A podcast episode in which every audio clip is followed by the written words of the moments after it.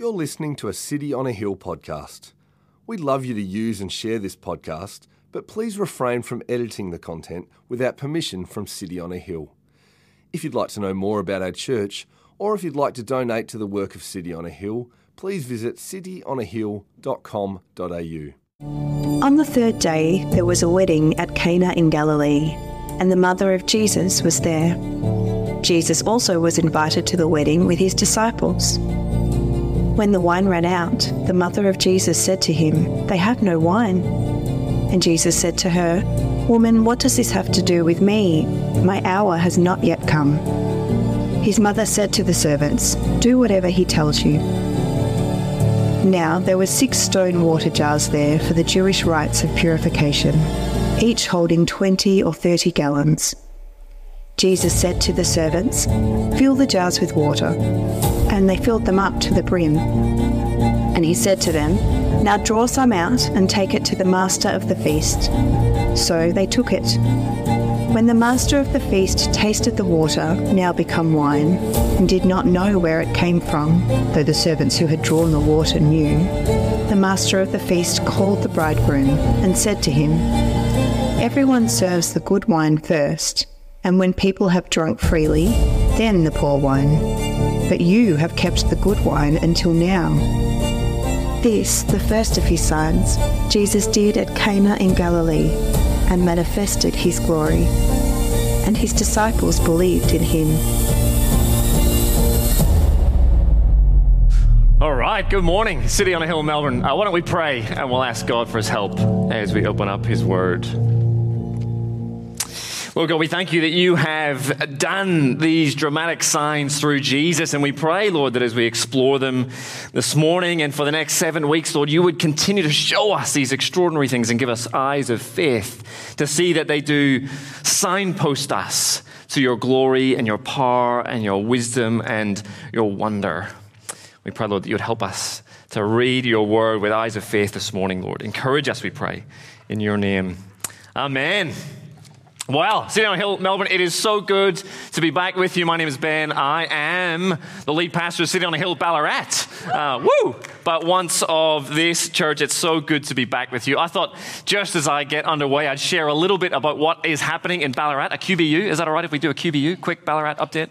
Uh, let me show you what's going on. We got some photos on the screen. Look, firstly, I want to say a massive thank you. Uh, we feel so blessed and very much sent from City on a Hill, Melbourne. We are so appreciative of your prayer support, of your visiting of us over the last few months, of your financial support. It is a, a blessing to be sent out from this church. Uh, here's what's happened over the last few months. We started our Sunday gatherings in the middle of July, and there were about 40 of us or so in our little launch team, and we thought those 40 people would be kind of the church for a few weeks, few months after that. But word got out pretty quickly, and we doubled in size within that first month. There were 80 people coming to church in Ballarat. Now, those numbers have come down a bit. We're sort of con- consolidating, uh, building our teams, building our ministry rosters, uh, growing in depth and maturity. And we're looking forward to a, a day, a date in the calendar in a month's time, on the 10th of December, we're going to celebrate our commissioning service. That's when the movement, the City on a Hill movement, will formally recognize us as the 10th church, no longer the nine and a half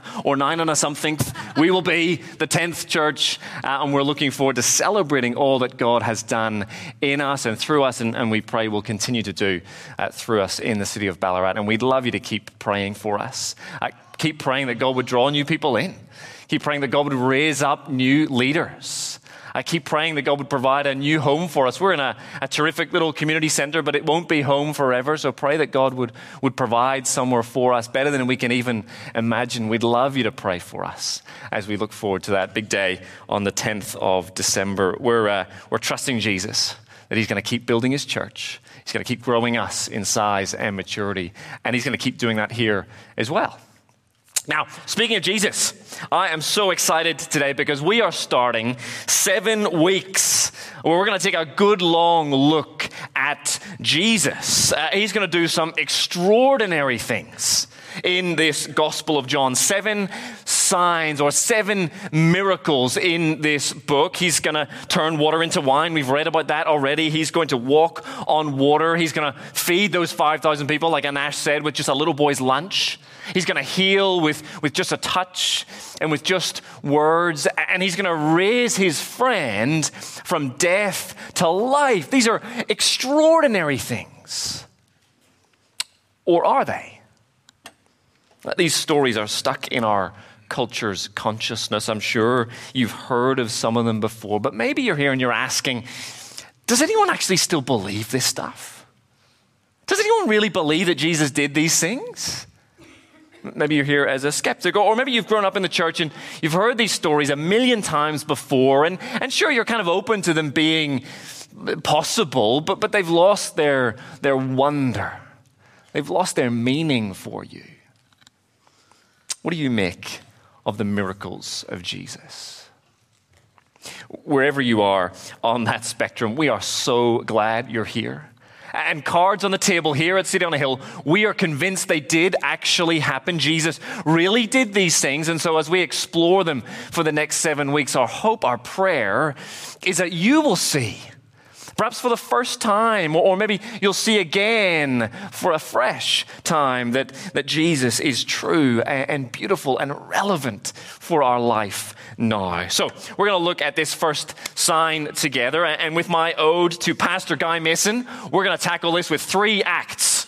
Are you with me? We're going to do three acts. Act one is here we got some big names and big claims. Big names and big claims. We need to set the scene as we start out in John's gospel because we are a long way from the Proverbs, which we finished last week. We're, we're still in Israel, but we're forward a few hundred years. We're in the first century AD.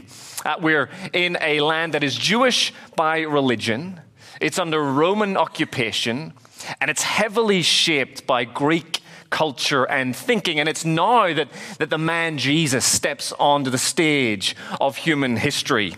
Uh, John is the author of this book, this gospel. Gospel just simply means good news. John is one of Jesus' closest friends. Now, he never names himself in the book, he calls himself the disciple whom Jesus loved. And for the last three years of Jesus' life, he gets a front row seat into everything Jesus said and did. He, he walked with Jesus, he talked with Jesus, he ate with Jesus, he slept next to Jesus for those three years. And by the end of it, he's so utterly convinced that Jesus has changed the world for good that he has to share it. And so he writes down his eyewitness account of the life of Jesus uh, that John spent with him. Now, there are three other eyewitness accounts of Jesus there's Matthew and Mark and Luke. Uh, they're kind of straight chronological biographies, but, but John, John hits different. John's got an eye for the artistic, right? If he was making a movie, he would have long, slow, lingering shots of Jesus speaking and, and Jesus in conversation and Jesus in action. He goes for quality, not quantity, in what he chooses to share because he's going to make some big claims. And he starts it off in John chapter 1, verse 1, with his first big name. He calls Jesus the Word. The, the logos is the Greek word. He's God's self expression. God revealing himself to the world, showing what he's truly like in a way that we can understand in, a, in human form. Jesus, the Word, was with God from the beginning of time because Jesus was, Jesus is God. That is a huge claim straight out of the gate for John. I don't know if you saw the, the massive claim for divinity hanging in the, the shot tower outside as you came in, the perfume that is divine. Well, this is even bigger than that. He's claiming that Jesus is God. And then he follows those claims up with chapter 2 to 11. That's where he has the, the signs of Jesus, the, the miracles. They're all about backing up these claims. And then the, the last half of the book, chapters 12 to 21, with these, this is where we focus on the glory of Jesus with his death and resurrection. And then at the end of it all, the end of the story, John tells us why he's sharing this tells us his point. And it's so important we see this from the beginning. I'm going to read it for us. It's going to be on screen. John 20. Now, Jesus did many other signs in the presence of his disciples, which are not written in this book. But these are written so that you may believe that Jesus is the Christ, the Son of God, and that by believing you may have life in his name.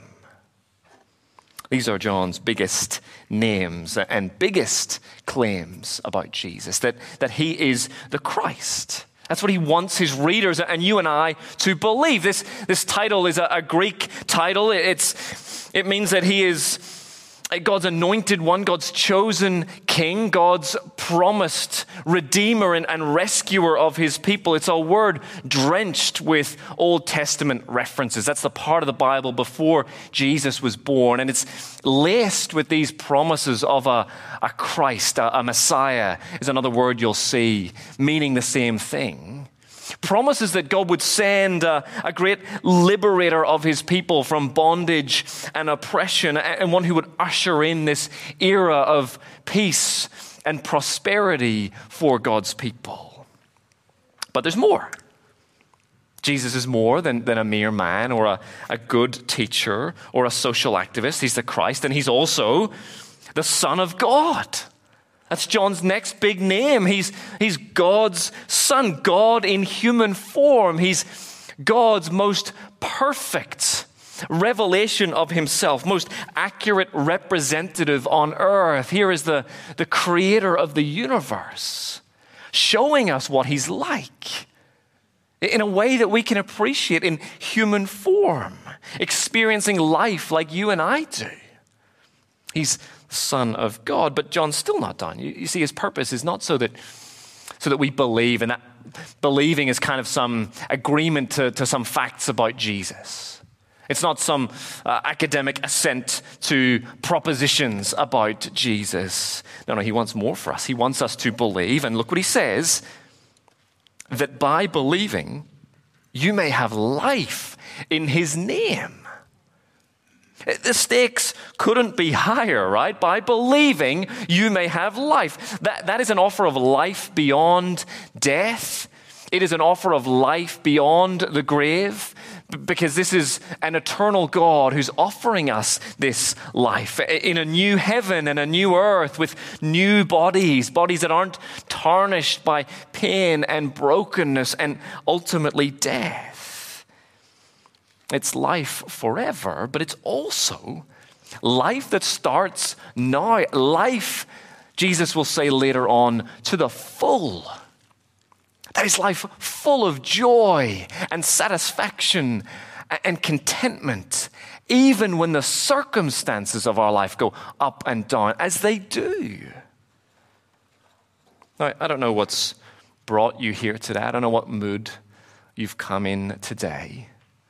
I don't know what level of skepticism you have today, but that offer of a, a fuller, more abundant life has to appeal to all of us, doesn't it?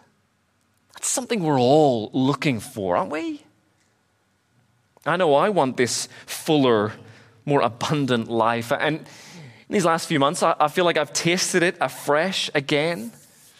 Lots of you have done this. We moved to a new city so we left our family, our friends, our kind of support networks behind here in Melbourne. And, and I'll be honest, I've been feeling the loneliness of that. Like, yeah, sure, it's only an hour and a half away, but, but actually, it's a long way when you're not seeing people day in, day out, and you're feeling that isolation. Well, do you know, I've just found such sweetness again in the companionship of Jesus. Knowing that He is with me. When I read His Word, He's speaking to me. When I'm opening up the Bible, when I'm praying, He's listening to me, no matter what it is I'm praying, and He's also praying for me. That's such comforting news. To know that He is my strength when I feel weak, and I have felt weak. To know that He never leaves me. Wow. There's such sweetness in knowing Jesus is with me and having this reminder of life with Him. This is the life that's on offer to all of us life to the full. And so, as we open up John's gospel and we look at these seven signs, that's what's on offer for you afresh, or maybe for the first time.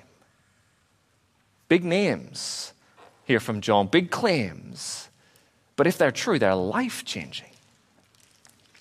That is Act 1. Here is Act 2 uh, make believe or miracle.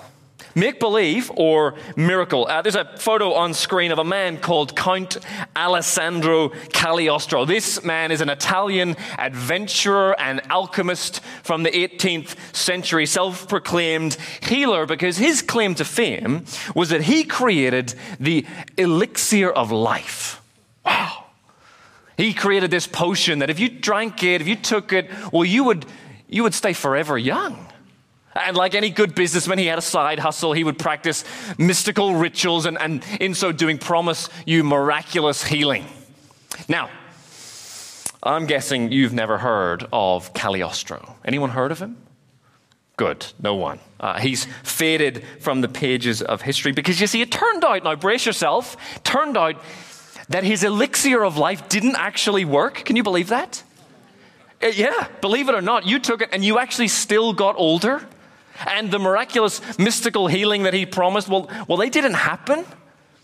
And so he has faded from view. He bounced around the Mediterranean, and eventually the authorities caught up with him, and he was arrested and exposed as a fraud in Paris. We often think of people in the past being kind of more gullible than us, more susceptible to being sucked in by charlatans and make believe magicians like Cagliostro, but, but they exposed him as a fake. But I wonder if that's what you think about Jesus. That he's no more, of a, no more than a, a charlatan a make believe miracle worker. Is that what you think? Let's take a look. I know we're like halfway through, but if you've got a Bible, open it up with me to John chapter 2. It's going to be so helpful for you to be there with us. If you don't have a Bible, we're going to have some, I think down here at the bottom of the aisles, we'd love to give you one. Grab one at the end of the service. If you've got a phone, come with me to John chapter 2. Uh, verse 1 takes us to a wedding in Cana. This is a, a town about 13 kilometers from Nazareth where Jesus grows up. Jesus' mother is there. Uh, Jesus is there at this wedding, and so are his first disciples. And, and straight away, that's interesting, right? Uh, hands up if you've ever been to a wedding. I'm guessing a few more of us than knew who Cagliostro was. Yes, we have been to weddings. And they're celebrations, right? They're full of life and joy and good food and good wine and friends. They're, they're real moments of celebration, aren't they?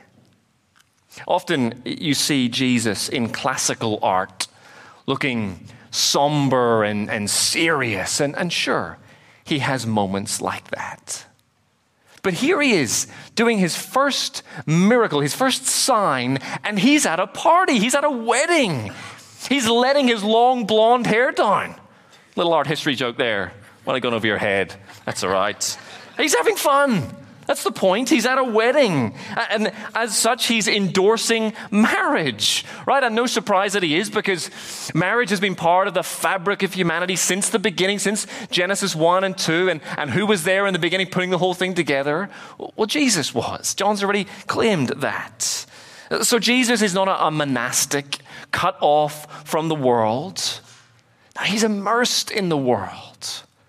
He's enjoying life. And so should we. We mustn't forget that there is much of life that is to be enjoyed. We will have somber and serious moments. Of course, we will. But when was the last time you stopped to smell the roses? Or took a walk of an evening in Melbourne and, and smelled the jasmine at night? It's beautiful. When was the last time you enjoyed a, a moment of celebration with good friends or a good meal? and you pause to give thanks to the giver of these good gifts. It's Jesus. We mustn't let life just pass us by. There is much to be enjoyed. And so Jesus was enjoying it at this wedding, but disaster strikes. Uh, the bridegroom is hosting this wedding, and he obviously hasn't put enough money away for this wedding because they run out of wine. Now, we're in a, an honor shame culture here with Jesus. Uh, I've been to at least two parties with my Sri Lankan in laws, another honor shame culture, where we have almost run out of food. And I can tell you there was mass hysteria at that prospect. And it was the talk of the town for months afterwards that we dodged disaster. So to run out of wine at a wedding in small town Israel, that is social suicide. And so Jesus and his mom, they have this back and forth. She wants him to help. He gently rebukes her. You can see what he says in verse 4. Woman, why? Well, what does this have to do with me? My hour has not yet come. Now, that sounds rude to us. It is a, a rebuke, but it's not meant to be rude. It's a reminder that, that Jesus is in control of his circumstances of life. It's a reminder that he has a purpose. This talk of his hour, his, his time, pulses through John's gospel. And it reminds us that, that the crescendo of why he came is this R, and it refers to his death, his resurrection, and his exaltation back into glory to be with God. That's his purpose. And, and he won't be hassled or harassed into hurrying up on his agenda, even by his mom. But look, he is a son who wants to help his mother. And so, when she brushes off that little rebuke and tells the servants to do what he says, uh, he does, and the stage is set for this first sign. Uh, at the wedding venue, there were six stone jars used for rites of purification. That's part of an old Jewish law and custom where, where at a wedding, uh, all the guests and even the utensils, the things you're eating with and drinking with, they need to be cleansed. That's ceremonially washed before the big event. Headline here, they're part of old Jewish law and custom. Jesus tells the servants to fill them with water, and that's a lot of water 20 or 30 gallons each. That means nothing to me. To think about it as five or six baths worth of water. That's how much water would be needed to fill these jars. It's a lot. And so the servants filled them up to the brim, completely full, with water and then Jesus says, Now take some, draw some out, and take it to the master of the feast, the head waiter. Come down with me to verses 9 and 10. Let's read this together. When the master of the feast tasted the water, now become wine, and did not know where it came from, though the servants who had drawn the water knew, the master of the feast called the bridegroom and said to him, Everyone serves the good wine first, and when people have drunk freely, then the poor wine. But you have kept the good wine until now. The water has become wine as they draw it out and take it to the head waiter. And not just goon, right? No, no wine from a box for Jesus. This is the finest wine that is served at the wedding. The, the master of the feast is surprised that he's, the bridegroom's done it this way around. Normally, you would impress your guests with the good stuff, the expensive stuff. Uh, when they've had too much, then bring out the cheap stuff. But he does it the other way around. He saves the best to last. And did you see this little detail that we, we almost might miss it? He, the, the head waiter, he didn't know where it came from. But John tells us the servants knew. This hasn't happened in a quiet corner with no one watching, so Jesus can do a little abracadabra and a sleight of hand and replace the, the water jars with wine jars that he'd prepared earlier. No, no, these servants have filled these jars, bucket by bucket, with water. They know that water went in because they put it there. And they know now that water is not coming out, but wine is coming out. They know who is responsible. We're going to see Jesus doing these miracles, these seven signs, with lots of eyewitnesses. Lots of people who could disprove the claims that his disciples, like John, are making as, as just make believe fantasies of a few delusional followers. But that doesn't happen. One of the key reasons Jesus doesn't fade away into history as a fake, like our friend Cagliostro, is the strength of belief in the people around him. They were convinced that what they saw was Jesus actually doing miracles. The, the, disciples, like John, they see every miracle all the way up to his resurrection from the dead. That's the most stupendous one of all. And they're convinced it happened. They're convinced that it was true, that Jesus really did these miracles, that they, they then commit their lives to sharing it. In fact, they even die to share these stories. Now, if they had any doubt, if they had made this up, at some point in their life, they would have packed it in, they would have retired quietly to the beach and give it all up.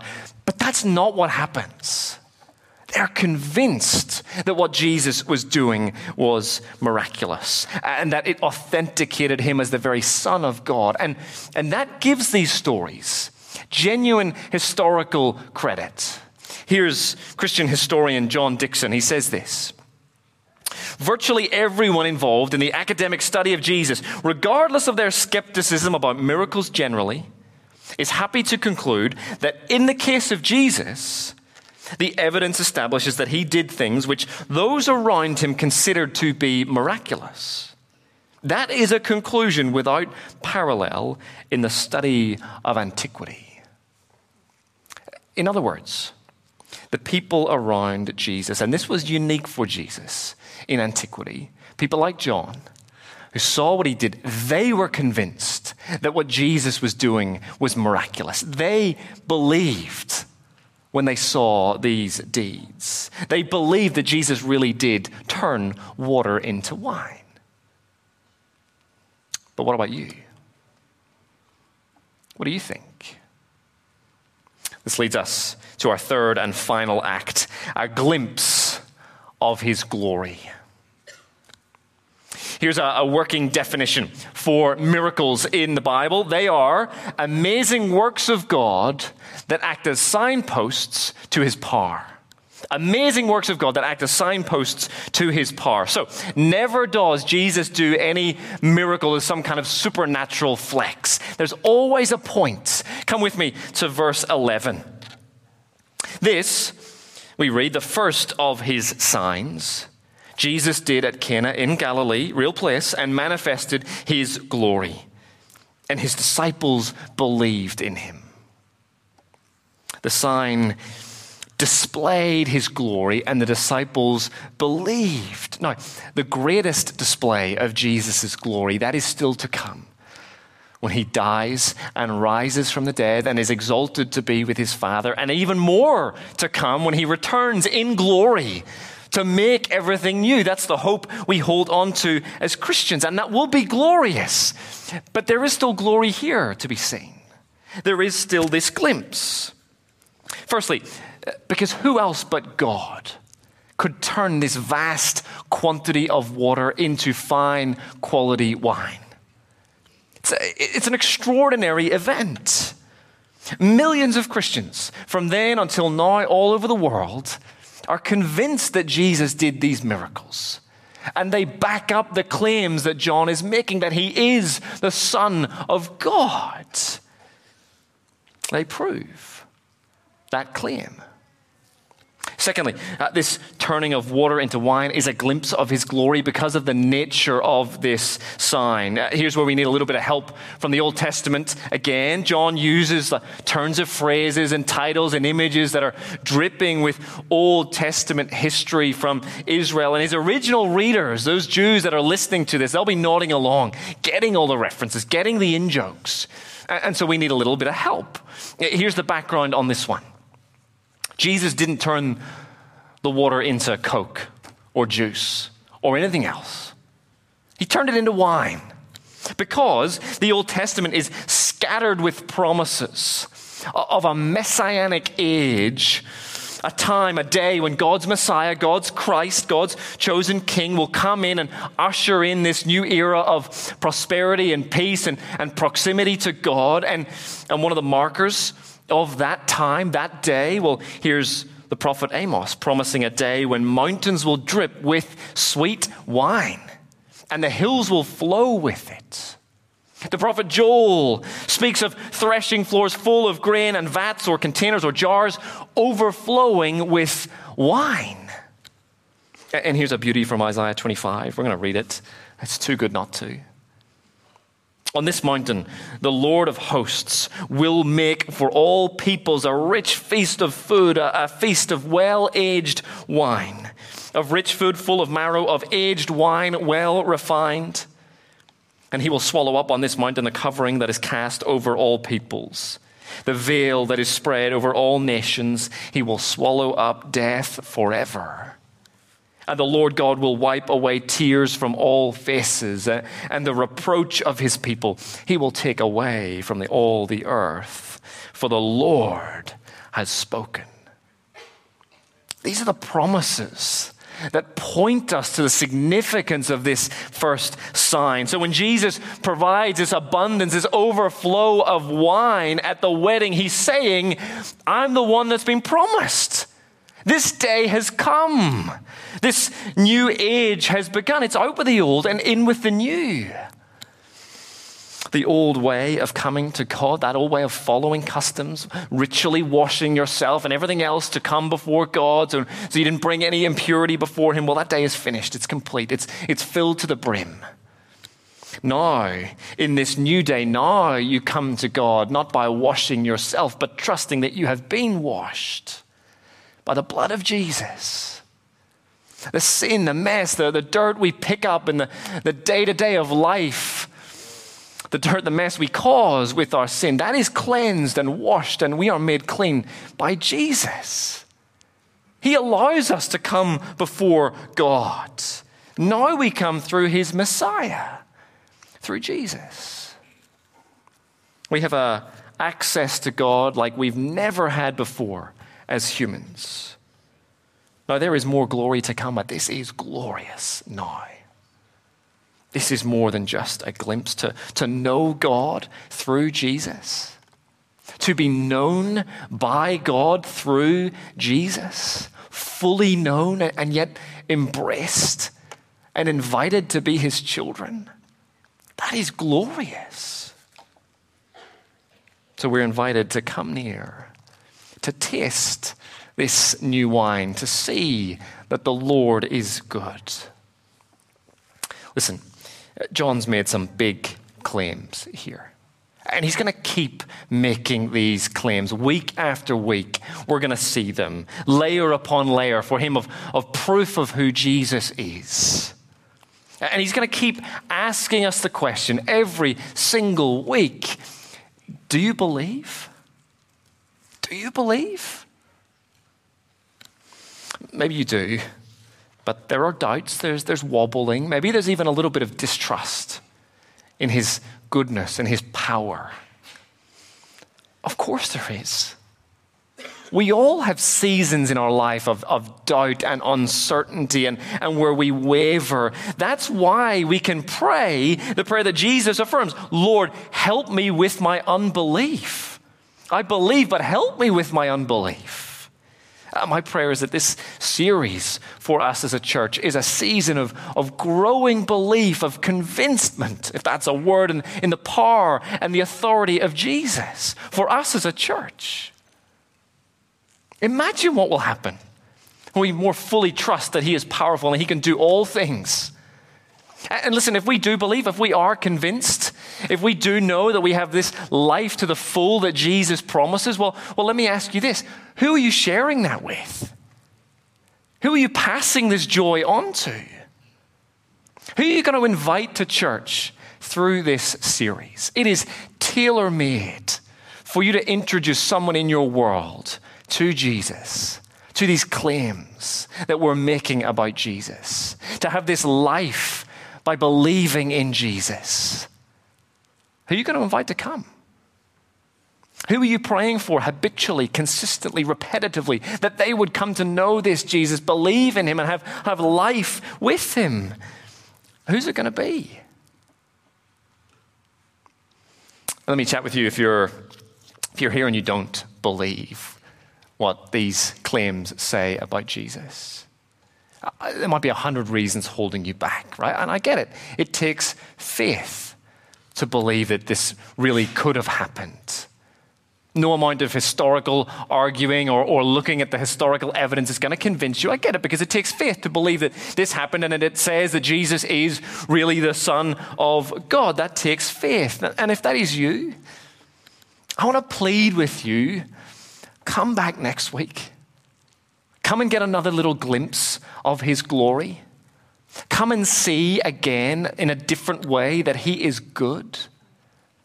And come back the week after that and keep coming. See how good he is. And let me say this to you faith doesn't start when we get all our questions answered. It doesn't begin when we can tick off all the questions on our list about God and about why things are the way they are. You ask any Christian in here, and they'll tell you they live with questions about what God has done, is doing, and will do, and, and why things are the way they are. Faith doesn't begin when you get all those answers. No, in fact, faith begins with a question itself. It begins with the question well, what if this is true? What if Jesus really did these things? What does that mean for my life? And then it's followed with a, a prayer a prayer that goes something like Jesus, I want this life that you are offering. I don't believe everything that I'm reading. I don't believe yet everything that I'm seeing or all these claims about you, but I believe that I cannot find life to the full anywhere else. I'm sorry that I keep looking somewhere else. And I believe I might find that life with you. That might be your prayer today. We're going to keep asking every single week, Do you believe? And if there's even just a shred, the slightest shred of possibility that, that yes, you might, that's the first step on a lifetime of growing in faith. We're going to share a spiritual meal, a symbolic meal in a moment that we call communion. It's a meal of bread and wine or, or wafer and juice. And we share it as Christians, as churches, because Jesus gave it to us for lots of reasons. He gave it to us as a reminder to enjoy the good gifts of this life, our daily bread, and the things that He has provided for us, not just to, to be sustained through life, but to enjoy life. We call it communion because we share it together. We encourage one another as Christians to keep holding on to this belief that Jesus is who he claims to be. And we share it because it points us forward to a day when Jesus will come back and we will see the full display of his glory. So, if you're still skeptical, if you don't believe that Jesus is who he claims to be, well, this is a moment for you to stay where you are and to weigh up these claims and where you're at with them. But if you do believe, even if today is the first day you've got that little shred of, of belief that this might be true, if you're ready to take that first step of faith, well, you are welcome to come and join us at these tables here at the front to, to share this meal with us. Everyone is welcome who believes in Jesus. You don't have to do anything special. You don't have to say anything special. You just come down with all the other people that are come down and you taste this bread and this juice and be reminded, or to see for the first time that when we taste life with Jesus, we can know He is good, He is glorious. Life with Him won't have all the answers, it won't be a smooth road, but life with Him is life to the full. And so, if you're wavering, if you're wobbling in that relationship with Jesus, Come and taste afresh that He is good and He's providing for us. He loves us. Come and see that He is good. I'm going to invite the band up as we prepare to share communion together. I'm going to pray for us. Then we're going to read from a little bit of the Bible later on from John to remind us why we share this meal together. Then I'll invite you to come down and we'll share bread and wine and know that the Lord is good. Will you pray with me, City on a Hill? Jesus, we thank you that you are good. Thank you, Lord God, that, that you sent Jesus into this world so that we might taste your goodness, we might know your provision, we might know what you are like, and, and you would know what we are like, and you yet still invite us to come before you, to share this meal with you. Lord Jesus, we pray for anyone here who's taking that first step of faith today, who's saying, I want this life that you're offering. I don't yet believe everything that I'm seeing or everything that I'm reading, but I believe that I cannot find life to the full anywhere else, and I might find it with you, Lord. Bless that first step of faith for these people today. Encourage them to keep putting one foot in front of the other and following you in a lifetime of faith. And Lord, I do pray for anyone who is struggling to put that next step down, that next foot in front of the other one, to keep walking in this way of faith with you, Lord. Would you encourage us today? Would this be a reminder of your power and your goodness? Would we be refreshed as we share communion together? Would we know afresh your provision of all these good gifts for life? And Lord God, for those of us that are confident and convinced in what Jesus has done and in who he claims to be, would we be bold and courageous in sharing that with the people around us? Would we be bold in holding out the invitation to come to church, to come and meet this Jesus, to come and believe, and to have life in his name? We pray, Father God, that you might refresh us even today with the life to the full that you offer us. In your name we pray. Amen. Thank you for listening to our podcast. If you'd like to know more about our church, or if you'd like to donate to the work of City on a Hill, please visit cityonahill.com.au.